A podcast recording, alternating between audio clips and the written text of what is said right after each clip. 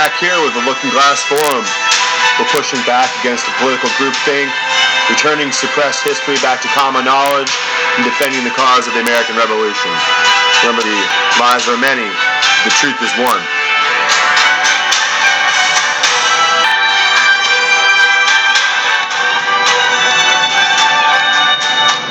Yeah, we're back here Forum podcast, and we're looking at a very interesting news week. It's been a strange year in 2020. Um, a lot of different things going on at one time, and uh, we have been through a lot in this podcast. You know, we really have been making a case for a more deliberate approach to our analysis of what's happening. We really can't trust the media to tell us what definitive facts are. We we can trust them to tell us what they want us to think en masse in a hyper partisan way. We can count on them like a, a, canary in the coal mine to respond almost reflexively in a, in a certain one way or another. But we really can't count on them to give us a good picture about what's going on in the world because a lot of news is not going to make it to our attention in this attention economy if it doesn't serve the purpose of creating and supporting the, the political narrative at the time. Format masks or not for masks, or there's a lot of surgical mask hysteria kicking off in the country right now. And I think that people are informing their own sensibilities and their own mindset. They're forming within themselves a certain belief about what's happening in the world based on what they're being told, what they're allowing themselves to really believe.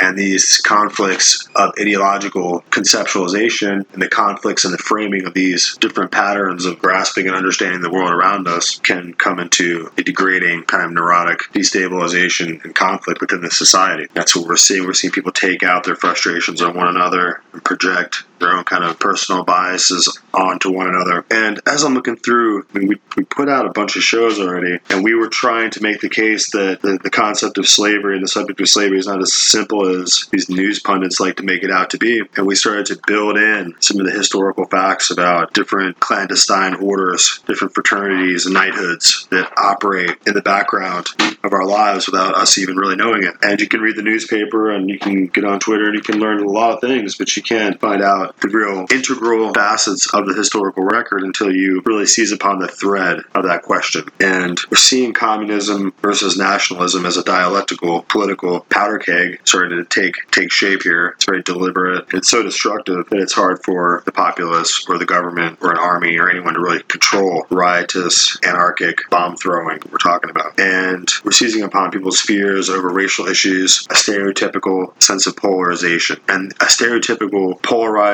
racial inequities as perceived by those who are consuming this new media and which is characterizing and projecting this sense of tribal retaliation is precipitating towards further social instability. And inducing violence between members of a society is not a new phenomenon. It's relatively straightforward technique of subversion when a nation state cannot be openly defeated by war. It's the provenance of plotting conspirators who employ inflammatory and incendiary toxic doctrines, which reduce the society of individuals to suspicion and fratricidal angst, which fabricates conflict within a group of people that does not organically exist. Racism as a systemic construct does not organically exist in American society. And if it does, then it is usually dealt with quite harshly, like other things that are not unacceptable within the society. The issues of conflict regarding race are introduced by those who wish to make racial conflict an issue, an issue that they can seize upon a useful issue of conflict. And these groups like BLM exist not to help America to work out its racial conflicts or even to balance and right wrongs of the past, but Black Lives Matter being a clever racist pseudonym exists to advance racial conflict and to incite internecine social discord where none previously existed. And so that's what its functional tool is. And they arrive at this through this kind of twisting and assaulting and seizing upon the perceived inequities of the past. And these are the tactics of underground insurrectionary political groups. These are ideological assailants, enemies who are introducing spurious rhetoric and derogatory invective in order to create some kind of socially ruinous antagonism, a culture of infighting and tribalism and perceived racial polarization. So let's talk about race. Race is not a color, and we're talking about our skin complexion or what people perceive to be a race. Of people. And white and black, as terms or descriptive names, are not races. They're names of conflict, oppositional dynamics, which create divisions. We are not blacks and whites. We are Americans. We are people from many different ethnic backgrounds, myriad national heritages from Europe, Russia, Scandinavia, South America, Africa, China. We are Americans. These obscene and archaic definitions of race, which these neo communists are using to, to divide us, that is racism. We are not divided color groups. This is a regressive ideological agenda designed to rip apart a united people. Black and white are occult terms. They are symbols of duality and destruction in Freemasonry. And in the past, as Americans who've gone through our history, we were not called whites and blacks. These are these are terms developed in our vocabulary as precursors of social division. And as we discussed before, the presence of melanin in our human skin is not an indicator of racial heritage. We can find humans with dark skin complexion on four different continents. Having lived near the Earth's equator for many generations, human skin adapts to be equipped for the environment. And you cannot describe people with dark skin as black. And this is a euphemistic categorization of a person into a conflict block. And these ideological tools enframe the unified society within factions, instituting rivalry and antagonism between citizens. So we have to ask ourselves who does this serve? It's good to be your race. It's good to be from Europe or Africa or Portugal. It's good to be individual with an amazing history, which leads here to America. America is not a race, and it's it's not an ethnic group. America is a system of beliefs, a creed which frees mankind from slavery, bondage, and superstition. We don't need or want a communist revolution of violence and racism to turn us back to the dark ages. We had our revolution of liberty, and that will remain unchanged. So we see the prevailing ignorance in the wider society as it's reflected from the propaganda echo chamber of the media, which is kind of crystallizing within the mind of the mass public this ignorant perspective that promotes a racist antipathy and stereotypes it and categorizes everybody into some kind of racial division based on the superimposed idea of blacks and whites. So there's lots of different people that come from different walks of life and different parts of the world, and they're going to have a variety of skin colors, but this doesn't necessarily mean that they're in the same race. People who have the same complexion of skin can belong to different races. So this hyper division of the body politic along racial lines empowers marginalized, segregated and hate groups. And it kind of brings them to the forefront, and you can see them all waving their flags now. And to be sure, Black Lives Matter is nothing more than just another black hate group.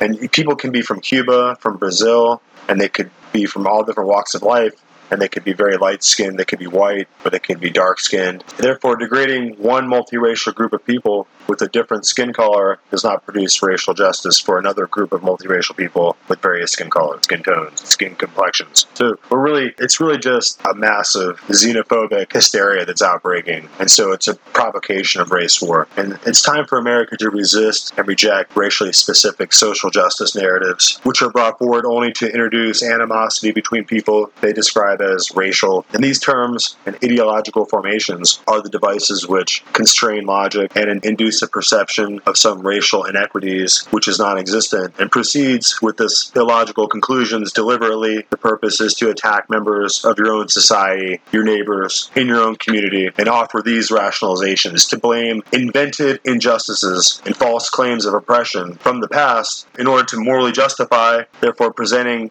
pseudo vindication. And so, through the sophistry and trickery of these neo Marxist constructs, you can attack people and rob them and kill them based on their skin color, claiming that skin color is race and pretend you are accomplishing a meritorious work. You are righting the wrongs of the past by destroying your neighbor's property and life. These are the malleable and situational strategies of the neo communists. Whatever it takes to get it done. You shoot a cop, burn a business, create false charges against the innocent, create division groups based on skin color, stir up racial animosity between Americans who live together in the same community in peace. This is an effort at this point to wake up your mind. So, as we proceed here, we're going to try to find a way to discuss this critical issue. And we have to understand that in America, the effort to remain free and to keep our political liberty intact is the responsibility of every citizen. And you can imagine that how horrifying it must be for people who have worked all their lives holding green cards and visas to go through the line and go through the process of becoming an American citizen and learning a lot of the, the different background history and the different components of our democratic republic and they even say an oath of allegiance to the Constitution and to our country to become proudly American citizens. While people who are born in this country and have become American citizens by no other reason other than that they were just born here and raised in public schools and through the wider popular criminal culture and the, the propaganda spewing news media along with these Hollywood movies, this all combines to become a general conversion and it's a process of indoctrination that instills deeply into the young people in this country to sag their pants, to listen to this criminal culture, rap music that glorifies murdering people and trying to enslave people with narcotics in order to earn Federal Reserve notes. And these are all useful to this neo Marxist regime that's starting to rise up. And through the public schools, all these different ways that our young people are informing themselves has slowly and gradually turned them into partisans and traitors against their own country. So, in order to understand how this can happen and how the politics and the, the subversion of communism has been actively forwarded and advanced by our enemies, we'll have to listen to this little audio here. Digging this interesting history up here, it's called Left Wing Plot to Cause a Race War in America by Mr. Reagan. We must support our local police. Nothing can be quite so damaging to police morale and efficiency as converting every arrest into a trial of the policeman instead of the criminal. The secret origins of racial division in America. Mr. Reagan. Now, there's many reasons for racial division in America. Obviously, slavery. Obviously, the Jim Crow laws in the South, civil rights movement, all that kind of stuff. But we hear about every day from CNN, from the mainstream media. We always hear about this stuff. We know about this stuff. But there's another reason why there is such severe racial tension in America, even to this day. It sounds a bit outlandish. It sounds conspiratorial, like some crazy theory. But I'm going to give you video evidence. I'm going to give you names. You can do all the research yourself. You can see all of this history is absolutely true. Black Americans have been used for decades by Marxists to try to create division and unrest in America. The reason that they're doing this is because the theory of the Marxists is that if you can utterly destroy a country, if you can raze it to the ground, absolutely obliterate it structurally and physically, then out of the ashes, you can create a new, beautiful Marxist utopia. Right? So that is the idea of Marxists. That's the idea of communists, of socialists. And we are seeing the effects of that today. The marches in the streets, the Black Lives Matter movement, Antifa, these are all products of Marxist interference in America for decades. This is the culmination of all of those Marxist efforts. And I'm going to go through the detail of this history in this video. Political correctness is a disease that has infected too many institutions in America. There is huge societal pressure to say exactly the right thing, to be politically correct. Don't joke about this, elevate these groups, condemn these other groups, etc. If you don't go along with this, you're actually an impressive person. Why? Because it's dangerous. Defying the woke mob is a sign of character, it's a sign of intellectual courage. And that is impressive.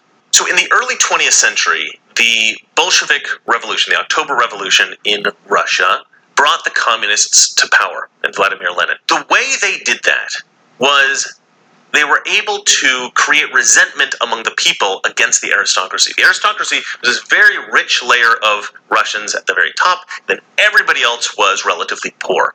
And they said every Russian can divide up the wealth of the country. It doesn't need to be in the hands of these super rich, wealthy aristocrats. And the people went, that was a great idea, let's do that. So they created this communist utopia that was the Soviet Union. Very soon after that, Vladimir Lenin thought, okay, let's spread this throughout the world. So he created an organization called Comintern, right? It stood for Communist International. Uh, I know it sounds like newspeak from 1984, but this is really what he called it Comintern. So Comintern was designed to train Marxists within a country to create unrest and then Marxist revolution from within. Obviously, there was always a Soviet threat from outside for potential invasion, but what the Soviets thought was actually a better technique was to convince people within the country that they were oppressed and that they could create a revolution from within. So that was what that was the, the purpose of Comintern. Now the Marxists had a problem with America specifically. America was a particularly hard nut to crack. America was difficult because America didn't have a huge underclass and a thin layer of aristocrats on top. We didn't have the same class structure as other nations. We had some poor people, quite a few rich people, and a massive middle class. And the middle class were relatively happy. So the Russians couldn't target America in the same way they targeted other nations. So they had to think about new ways of creating a Marxist utopia in the United States. So in 1928, there was a critical meeting. This meeting was called the Sixth Congress of the Comintern. And the Sixth Congress of the Comintern was a meeting in which they made the decision to target a particular group in the United States of America. They decided to target black Americans. They had this idea that black Americans, relatively newly freed from slavery, the resentment of these black Americans could be aggravated. And these black Americans could be turned against white Americans and this could potentially re- result in a revolt. It could result in a race war, which is what they were trying to create. And they thought the race war could potentially spill over into a full on civil war, decimate the country, and then, as I said, Marxism could rise up out of the ashes. That was their plan. They made the decision in 1928, which is a lot earlier than you might think, but that's when they started this cultural warfare on the United States, on the black community specifically. And they brought in a guy, his name was Sol Auerbach. He went by the names the name James S. Allen. He was uh, an American whose parents had immigrated from Russia to the United States, and he became a radical, radicalized Marxist.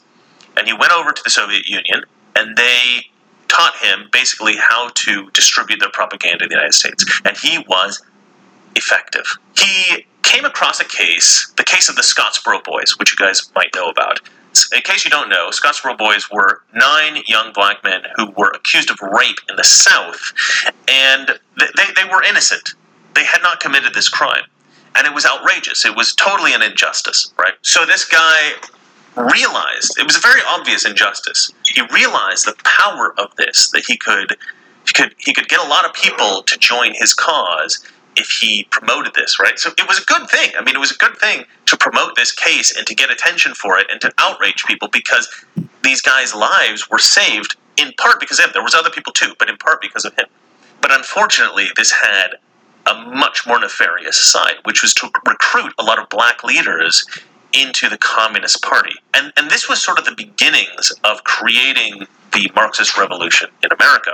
All right, so we'll go ahead and pause the, the video right there. And we're going to go into a little more depth with this. So I just want to point out to you that, you know, when we're making these episodes, we're not really sure how informed our listeners are, how much they really know about history or about the things that have happened, and from whose point of view you're going to learn the details of history. And it's going to determine what you believe those facts of history, what they mean. So as we're going through this, I just want to point out to you that, that a lot of our issues in this country are being fabricated and introduced through rhetoric into our lives and into our minds through the media. And this is on a mass scale. Dozens of newspapers, seven or eight different news channels are all going to combine together to create this uniform perception of reality and to build up these claims of injustices and racial inequities to they're so overblown that they become a point of social disintegration. And that's what we're looking at today. The modern elite system of control over, over our media and then academia and the tech giants, social media giants, the internet, they're going to totally censure anything that they don't agree with. And they're going to try to emerge this ideology of racially specific Marxist, neo Marxist revolution, which is focusing right now on polarizing European descended Americans and targeting the whole population of American citizenry who have light complexion and less melanin in their skin. And this is a divisive strategy, a tactic that is used to make a wide division between the populace. And it's quite obvious. It follows their logic of accusational persecution that targets political enemies with aspersions, like in the French era with Jacques Hughes, who were thought to be made defenseless by the accusation. People are so afraid of the animadversion, and since they have accepted the false dichotomy that they are pseudo factions, namely whites and blacks, and they're not individuals, they're not Americans, the dialectic process forces them into oppositional dynamics. That's why we see black militia groups and white militia groups, which escalates the psychodrama on a national scale. And these are Americans and not whites and blacks. And these are armed racist groups, not militias. And we are allowing our thinking to be manipulated as a nation and as a people who have been dumbed down. We can no longer distinguish between friend and foe. Foreign nations who offer a flattering invitation of peace to the neo socialist radicals as they change our vocabulary, alter our moral character, and train our children to hate their own country and their own history and their own skin color. And you have to be entirely ignorant not to detect the subversive manipulation that is asymmetrical warfare waged against our mind and our future. And you're a victim of the delusion that you were safe, that you believed the World Health Organization was there to help you, the television news reader is there to tell you the truth, and the Federal Reserve System is there to keep track of your money and keep your treasure valuable for you. You were deceived on so many different levels that you're a complete useless fool at this point. You need to take back your mind from CNN and from Microsoft and Twitter and Facebook, and you need to take responsibility for the lies that you are telling and that you are spreading to others. That foolish noise that you are making, your silly paper money, your gas powered cars, the plan is to wreck your country and dissolve it in an uproar of bloodshed and anarchy. And we're looking at the news and we already see several house fires that were started just recently, and one was last night where people were inside and the, the rioters burned the homes down with people inside, not allowing the fire engines to get close enough to put out the fire. In one case, I think it was in California, the whole family was killed, women and children. So this has gone way past the point of, of protest. And then it escalated. You let them come out and start throwing rocks through windows, and now they're burning people alive in their homes. And in order to surface the amount of organization that's being utilized here and how many decades of planning this represents, we need to look at a video here by E. Edward Griffith. And this is in 1969. Let's take a listen. Now, here is a book that I think ought to be in every home library. It's entitled Color, Communism, and Common Sense by Manning Johnson. Manning Johnson was a Negro, and he was also a member of the Communist Party. He joined the party as a young man because he honestly believed that the communists were trying to improve the conditions of his people. He was a dedicated communist. But after many years, Manning Johnson finally came to the realization that the communists weren't the least bit interested in improving the conditions of the Negro people. He discovered that instead they were merely planning to use his people, and these are his words, to use them as cannon fodder in a bloody revolution to destroy America. As early as 1928, the communists declared that the racial differences among our people constituted the weakest and most vulnerable point in our social fabric. By constantly probing and straining at this one spot, they calculated that eventually the cloth could be torn apart and that Americans could be divided, weakened, and perhaps even set against each other in open combat. We must not be led into placing the blame for the riots, the civil disorders, on the Negro people of our nation. Even those few who are promoting hatred and violence in the black communities are not themselves the cause. They're merely being used by forces far bigger than they are to promote the violent phase of the revolution in America. Hoping to avoid further violence and bloodshed, the public is to be pressured into accepting measures that will move the country gradually and legally toward communism, but without calling it that. The strategy of the proletarian revolution calls for the quiet conversion of our government into a communist regime, but under the banner of socialism. The uh, new program of the Communist Party on this subject has this to say. The term socialism describes but the first stage of a new society that in its full development is called communism. Socialism is a transitional stage. The building of socialism is the communist revolution in America. It represents the process whereby our country can be moved gradually toward communism without the people even being aware of it.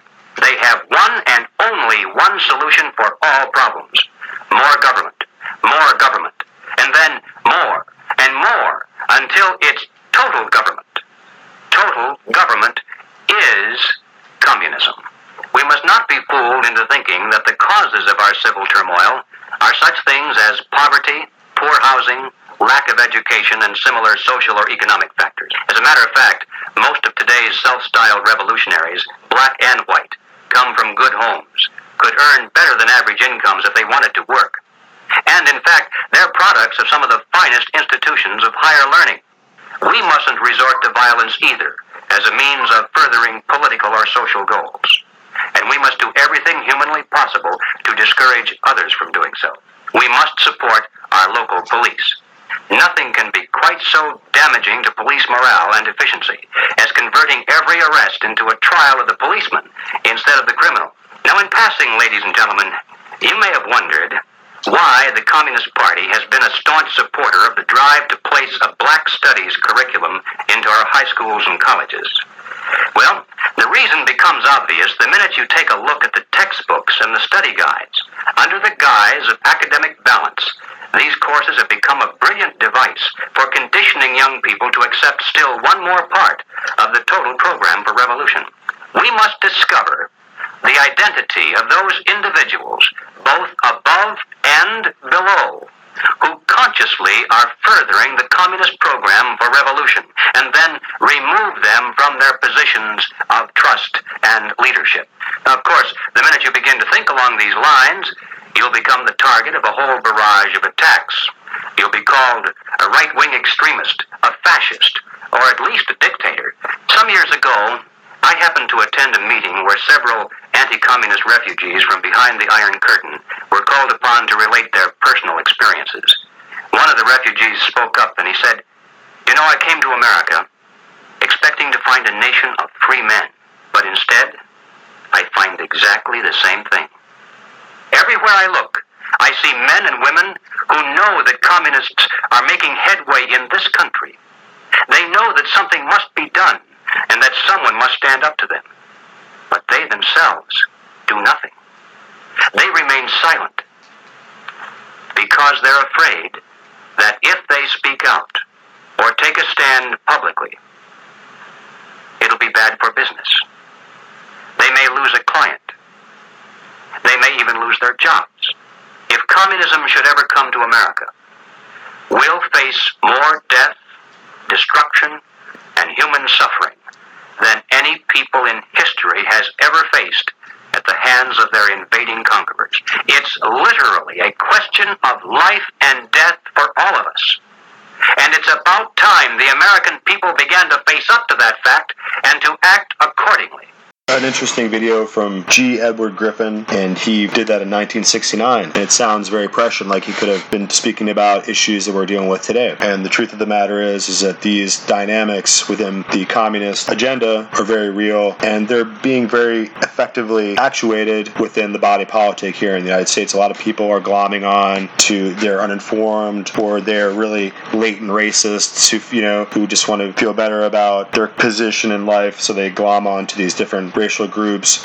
So we really need to just work out various nuances wherein we're entrapped within our own thinking and the use of these euphemistic characterization of Americans in these different groups as whites or blacks or and, you know even the political dialectic in the left and right and, and all these different ways we're being broken down into powerless factions and really we can't seem to learn how to move as one nation and one voting bloc in our own best interest like uh, that I'm going backwards a little bit, but I, I'm reminded once again that I'm not totally certain how educated or informed you are as a listener. So I want to go back through some of the things that me and, and my friends and and uh, the, the people that are on our level, we've already been through a lot of this content and information in the past, and we've already learned how to operate with this information intact, and we've already assimilated this knowledge, and we've already gone to the authors, gone to the sources, done the research, and so we're already looking at the world with our blinders off. But I need to go back and just take take it uh, to make the assumption that perhaps you haven't been informed about this information. So we're going to go back to the classic interview by Yuri Bezmenov, and this guy is going to introduce the video, and we'll listen to it right now.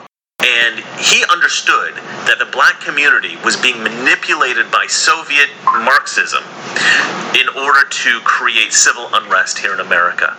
And he is the source for a lot of this stuff, this this guy Manning Johnson. All right, so you might not believe this guy G. Edward Griffin because you might think, okay, well this guy just had these crazy theories and you might not believe this Manning Johnson guy. You might think, okay, well that guy was just making stuff up or whatever. Let's go straight to the source. All right, this is a video that probably some of you have seen at least part of. This is a guy, his name is Yuri Bezmenov. Yuri Bezmenov was a propagandist for the KGB and he was stationed in India. And he eventually defected when he realized that a lot of the people that he was working with in India were going to be executed by the Soviets. And he realized the brutality of what was going on and he said, I can't be a part of this. And so he left and he defected to the West. And in the video I'm going to show you, he describes exactly what the Soviet plan was here in America. Now, interestingly, this guy, Yuri Bezmenov, was being interviewed by G. Edward Griffin. So this guy, G. Edward Griffin, was really quite focused on this problem of the Marxist infiltration, cultural infiltration into America, something that probably not a lot of people were worried about or even thinking about. He was worried about it, he was concerned about it, and it was real. Have a look at this interview with Yuri Bezmenov from 1984. When uh, the Soviets used the phrase ideological subversion, what do they mean by it?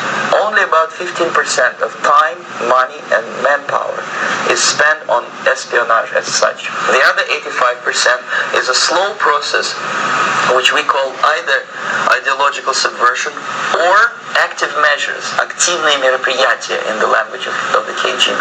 What it basically means is to change the perception of reality of every American to such an extent that despite of the abundance of information, no one is able to come to sensible conclusions in the interests of defending themselves, their families, their community, and their country. It's a great brainwashing uh, process which goes very slow. It takes from 15 to 20 years to demoralize a nation. Why that many years? Because this is the minimum number of years which requires to uh, educate one generation of students exposed to the ideology of the enemy.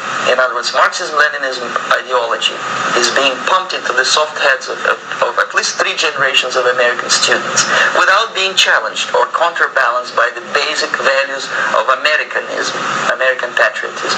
The result you can see, most of the people who graduated in the 60s, dropouts or half-baked intellectuals, are now occupying the positions of power in the government, civil service, business, mass media, educational system. You are stuck with them. You cannot get rid of them. They are contaminated. They are programmed to think and react to certain stimuli in a certain pattern. You cannot change their mind, even if you if you expose them to authentic information, even if you prove that white is white and black is, uh, black, you still cannot change the basic perception and the logic of behavior. In other words, these people, uh, uh, the process of demoralization is complete and irreversible. To get rid society of these people, you have you need another 20 or, or, or 15 years to educate a new generation of patriotically minded and, and, and uh, common common sense people who would be acting in favor and in the interests of, of the uh, of the United States society. The demoralization process in the United States is basically completed already. Uh, for the last 25 years, actually it's overfulfilled because uh, demoralization now reaches such areas where previously not even Comrade Andropov and, and all his experts would would even dream of such a tremendous success. Most of it is done by Americans to Americans. Even if, if you start right now, here, this minute, you start educating new generation of Americans, it will still take you 15 to 20 years to turn the tide of, uh, of ideological perception of reality back to normal, no, normalcy and, and uh, patriotism. Most of the American politicians, media, and educational system trains another generation of people who think they are living at a peacetime. False. The United States is in the state of war, undeclared total war against the basic principles and the foundations of, of this system. And, and the initiator of this war is not Comrade Andropov, of course. Uh, it's, it's the system However ridiculous it may sound, the world communist system or the world communist conspiracy, whether I scare some people or not, I don't give a hoot. You have literally several years to live on unless the United States wake up. The, the time bomb is ticking. With every second, the disaster is coming closer and closer. Unlike myself, you will have nowhere to defect to. This is it. This is the last country of freedom and, and possibility. Okay, so what do we do? What is your recommendation to the American people? There must be a very strong national effort to educate people in, in, in the spirit of real patriotism, number one. Number two, to, to explain them the real danger of socialist, communist, whatever, welfare state, big brother government. If people will fail to grasp the impending danger of that development, nothing ever can help United States. You may kiss goodbye to your freedom, including freedoms to, to homosexuals, to eh, prison inmate. All these freedoms will vanish, evaporate in five seconds, including your precious lives. Educate yourself. Understand what's going on around you. You are not living at the time of peace. You are in a state of war. And you have precious little time to save yourself. It's, it's simplistic. I know it sounds unpleasant. I know Americans don't like to listen to things which are unpleasant. But I have defected not to tell you the stories about such idiocy as, as microfilm, James Bond type, espionage. This is garbage. I have come to talk about survival. It's a question of survival of this system. I am now in your boat. If, if we sing together, we will sing beautifully together. There is no other place on this planet to defect to. So that's the end of that little video, and I thought that it would be important to bring it up at this point since it's already a foregone conclusion that so many people, uh, we we might presume that so many people have already had this kind of foundational understanding. But you know what? If you're out there eating Big Macs, shopping at Walmart, using your EBT card and uh, BLM shirt on, listen, you know, watching CNN in all the airports, you probably really don't have a clue about what's really going on around you. You're insulated inside of an ignorance bubble. I'm most worried about this repression that's being pushed on to so-called white people. So you're not allowed to have a white caucus in the Congress. You can't have a white congressional caucus. You can have um, NAACP, a national conference of colored people, and you can have a black caucus in Congress, and you can have all these different black victim groups, but you're not allowed to have a, white anything. You're not allowed to have a white any kind of grouping of people together as being called white is called racist. So there's a clear and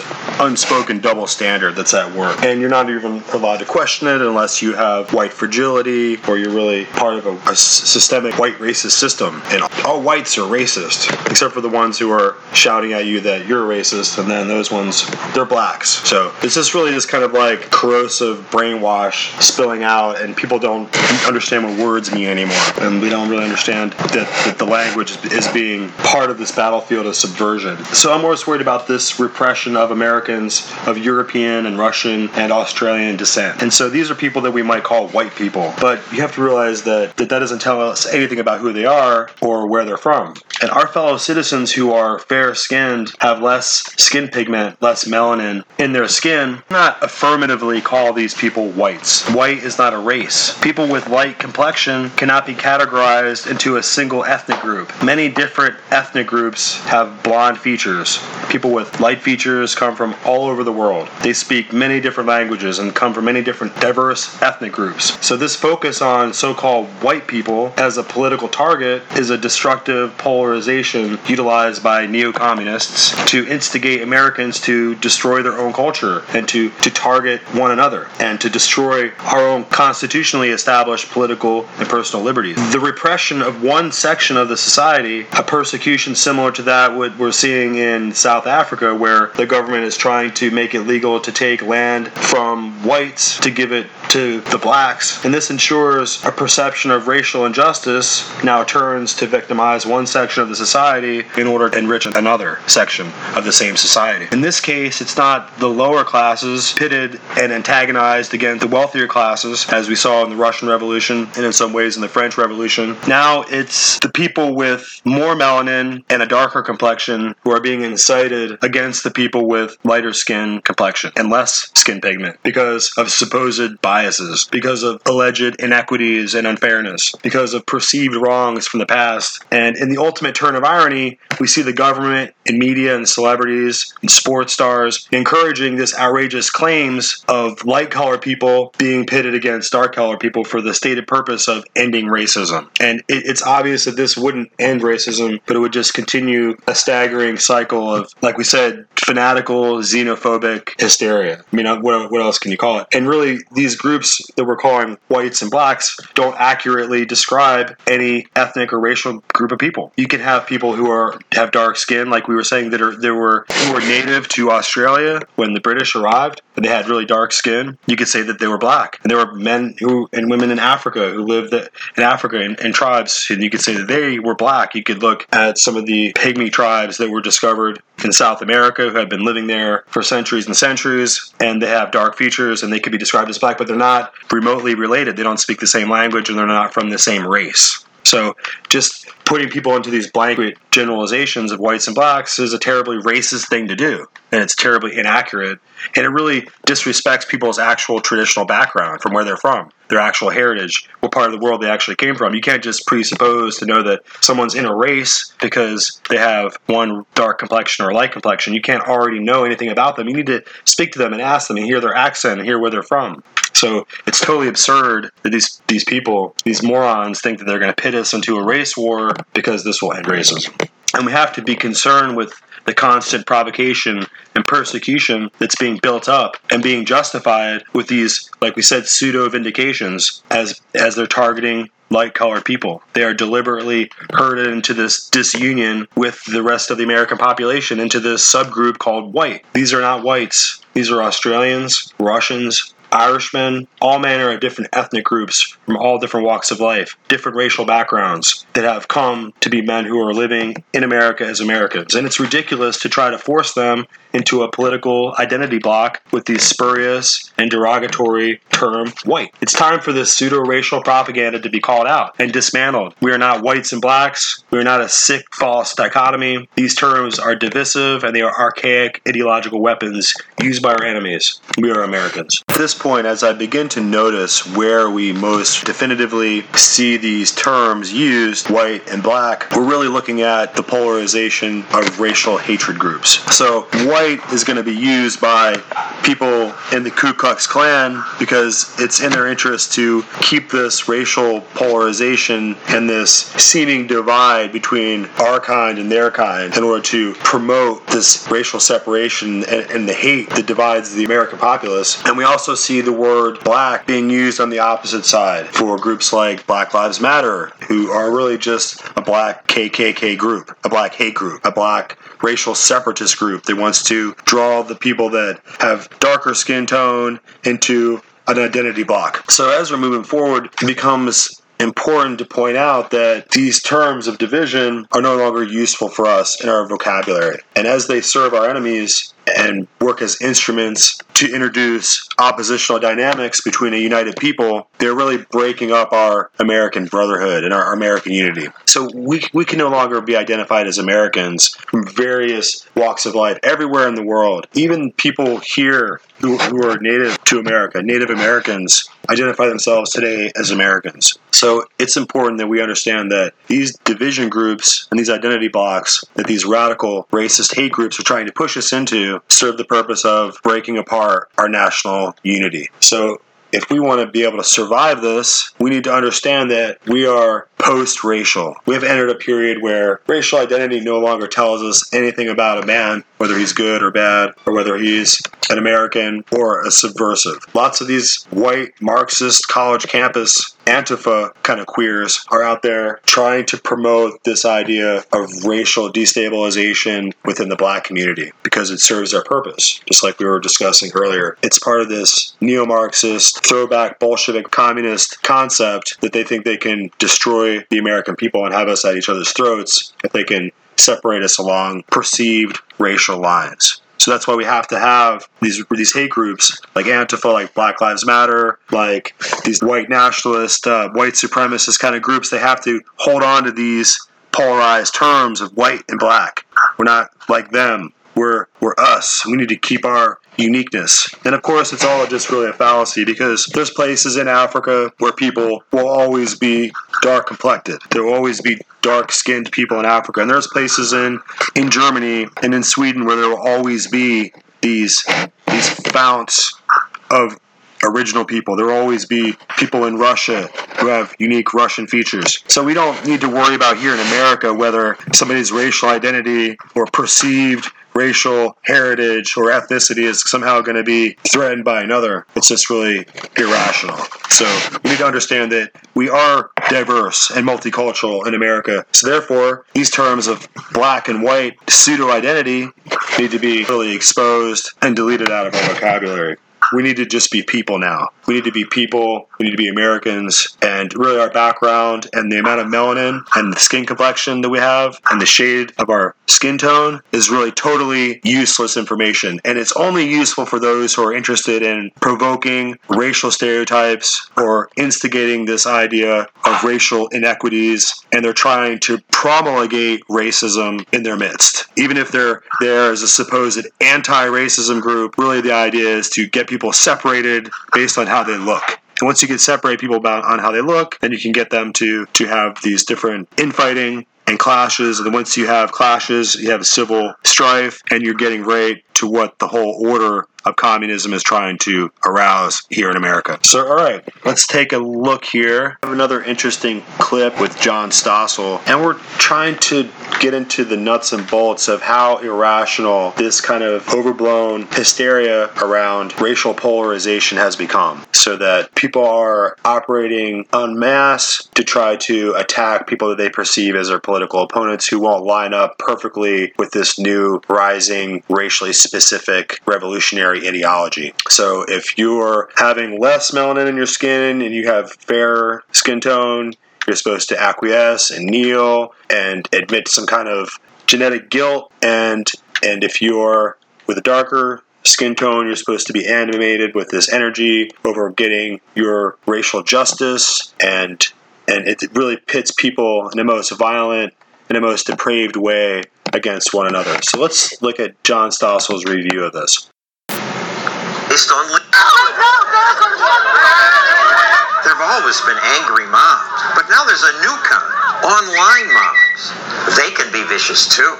Economics is complicated. One such mob recently came for Harald Uhlig, head of a top economics journal. The mob attacked Uhlig, says writer Robby Soave, because he thinks defund the police is an unhelpful slogan. Uhlig had posted this tweet which said, Too bad. Black Lives Matter just torpedoed itself with its support of defund the police. You'd think that would be fine for a public intellectual to weigh in on that issue in that way. There was nothing uh, racist or discriminatory discriminatory in how he said it. And yet, some of the biggest names in the profession have called for him to lose this position. Hundreds signed a petition demanding that. Because he has some different views from the protesters, he must be a racist. Uhlig was placed on leave from the journal he ran. The mob even attacks its fellow Democrats. This analyst at a Democratic polling firm tweeted about a study that concluded riots reduce the share of Democratic votes. I would think the rioting does hurt their cause. That sort of behavior uh, makes people fearful. So all this young man does is tweet an article that's obviously true, and he gets fired.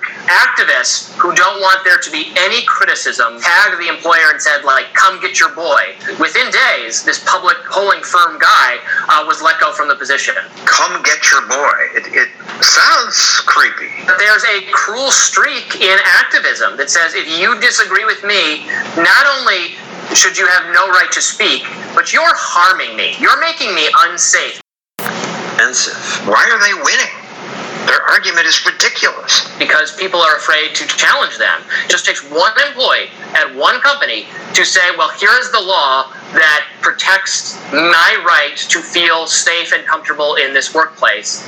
If you're not making me feel safe and comfortable, then I'm going to get you in trouble. I might even sue you. And these cowardly corporations give in.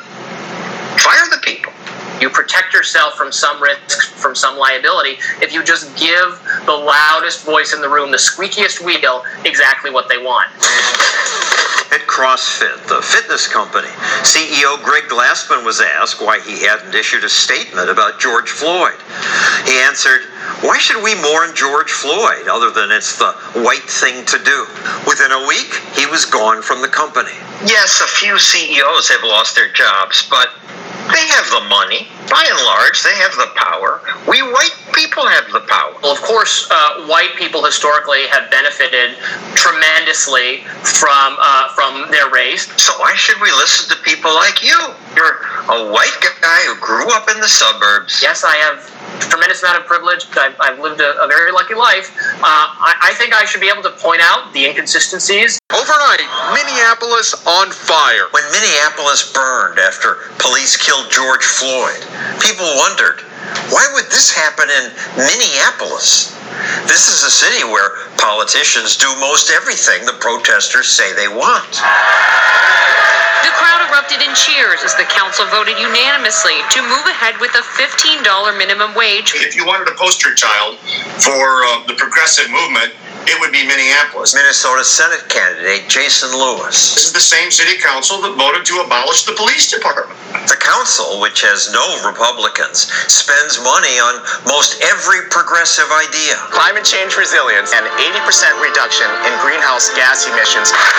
They applaud themselves for forcing businesses to give workers more time off. They push taxpayer subsidized housing. It took members less than five minutes to approve this ordinance. They passed that higher minimum wage. We have now won $15 But despite all those progressive policies meant to make life more fair, The Minneapolis income gap between whites and African Americans is the second worst in the country. that confuses the media. Minneapolis had progressive policies, says the Washington Post, but its economy still left black families behind. They choose the word but. The word should be therefore. After all, When you take away the incentive for work and savings and investment, you get less of it. when government sends checks to people who don't work, more people don't work. There's a sign behind you that says Waverly Job Center. You have any intention of going in to get a job? Not looking for a job. And guarantees like a higher minimum wage and forced family leave raise the cost of workers, which means some people never get hired. In Minneapolis, we now recycle organics. And the higher taxes to pay for all the programs mean some businesses never open. I've been touring the, the businesses that were burned and did not mention global warming, recycling, or the environment one single time. You know what they say? Give me low taxes and give me public order. If you don't have good schools, low taxes, and, and low crime, you're not going to have small businessmen and women investing their lifetime of savings to open a business. Command and control economy, and quite frankly, they're not even shy about it in Minnesota. Uh, Ilhan Omar the other day said we need to abolish capitalism. As long as our economy and political systems prioritize profit, we will perpetuate this inequality. so we can have equal poverty for everybody. She doesn't say she wants equal poverty. She thinks her ideas will lift everybody up. Show us, Ilhan, where's it worked? And everything they're proposing hasn't worked, which is why we're talking about Minneapolis. We raise our fists for innocent black lives subject to racial discrimination. I think those disparities were caused by a long trail of historic racism. Cam Gordon is a Minneapolis councilman. He wins elections here because he's in sync with local voters. So you do have allies inside of government. Gordon tweets things like, time to end capitalism as we know it. That would be good. How would it be good? We could have more um, democratic control of our resources. Every alternative to capitalism brings stagnation and poverty. And I think that we can take care of each other better so that we're actually looking out for the vulnerable and the needy and also making sure that we have an opportunity to right the wrongs of the past. We are demanding justice, not just for Floyd, but for a corrupt system. Because racism has never been over. Who didn't want justice for Mr. Floyd? There was unanimity from everybody. The Democrat county attorney got the policeman charged in four days, the fastest ever. What does that have to do with abolishing our economic system? They would say economic freedom just means white people, insiders, get rich. But when we had this economic engine going before the lockdown, The people gaining the most were at the bottom end of the wage scale. A rising tide truly lifts all boats. He's right. In the past 50 years, well, progressives attack profits. That pursuit of profit, capitalism, lifted more than a billion people around the world out of the misery of extreme poverty. The problem with capitalism as we know it is there seems to be this idea that we have to have constant growth. Growth works. Growth lifts many of the poor. But it lifts the rich much faster. So what if the rich get filthy rich? If the poor do better too? Capitalism as we know it's got us the housing crisis right now, and it's got us climate change. It's actually going to destroy the planet. But your ideas are going to bring poverty and tyranny. They have again and again. Every time it's What been idea? tried. The idea What idea? Community-based economics? These are families that are 42% black. by community based, he means the community will decide what everyone must be paid, what landlords may charge, even what grocery stores stock. Sure sounds like socialism to me. When socialism fails, the apologists always say, we just didn't do it enough. We just didn't do it the right way. That's always been the case, and it's always failed.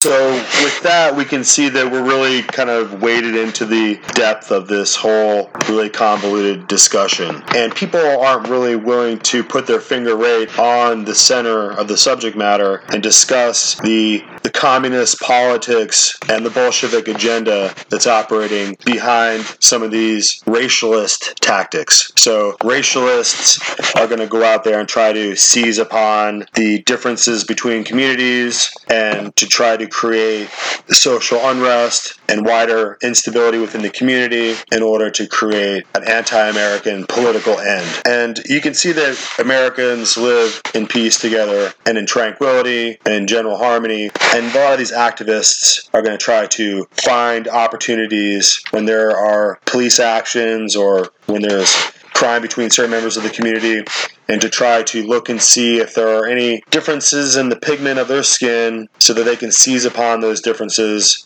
in order to try to create and add to the noise of the wider narrative. And that is to suggest that there's some kind of racial inequities when there really are none that exist.